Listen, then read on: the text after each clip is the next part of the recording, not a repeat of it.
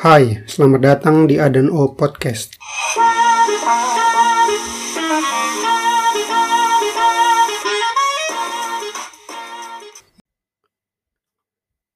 Sewaktu masih di Bandung, saya kerap bergurau dengan teman-teman menggunakan potongan iklan sebuah produk makanan ringan di televisi. Sosok bintang iklan cilik dalam iklan itu, Afikah, pasti tidak asing juga bagi kalian.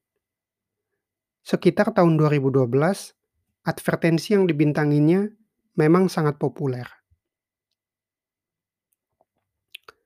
Afika, iya, ada yang baru nih.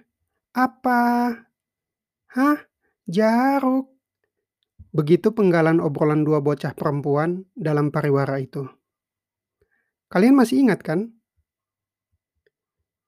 Di episode kali ini, saya akan membahas sekilas proses kreatif di balik iklan yang sangat terkenal itu.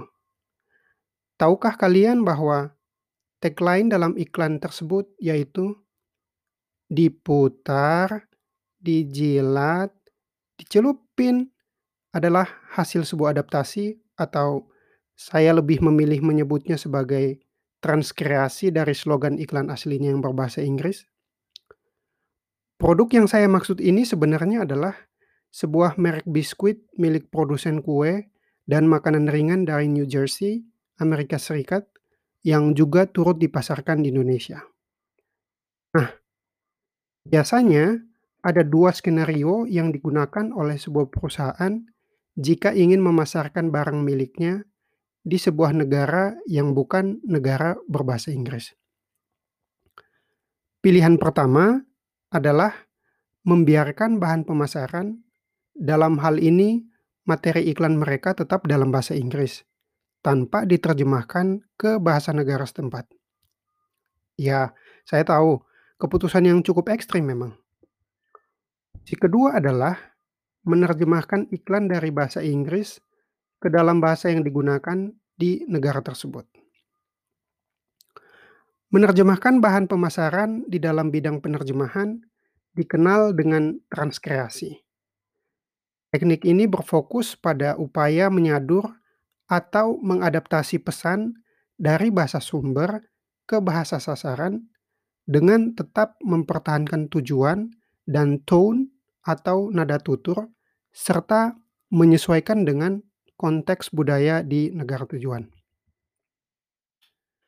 Hal ini memberikan kebebasan kepada penerjemah atau dalam kasus ini kita sebut transkreator untuk tidak mengikuti struktur kalimat bahkan ekspresi dalam naskah sumber. Transkreator leluasa menggunakan ekspresi yang lebih sesuai dengan konteks bahasa sasaran asalkan pesan yang ingin disampaikan harus akurat. Mulanya, transkreasi digunakan dalam penerjemahan karya sastra. Sehingga kemudian kita kenal frasa-frasa seperti adaptasi karya sastra atau saduran karya sastra. Hari ini, bila kita berbicara mengenai transkreasi, maka biasanya akan langsung berasosiasi dengan dunia pemasaran atau periklanan.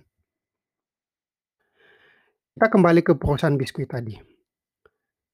Saat ingin memasarkan produknya ke Indonesia, perusahaan dari negeri Paman Sam itu lebih memilih untuk menggunakan jasa seorang penerjemah atau transkreator agar mentranskreasikan bahan iklannya ke dalam bahasa Indonesia.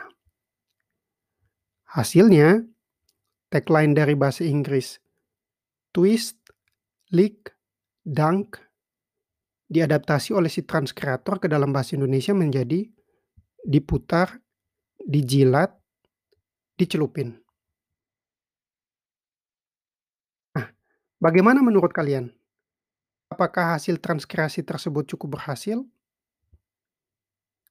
Jika kalian ingin mengetahui lebih banyak tentang transkreasi, beberapa waktu lalu saya menuliskan sebuah artikel dengan judul Transkreasi, Kreativitas dalam Menerjemahkan yang membahas lebih mendalam seputar transkreasi di www.pacesepricesakan.com. tertarik membacanya, silakan kunjungi www.pacesepercesakan.com. Semoga bermanfaat.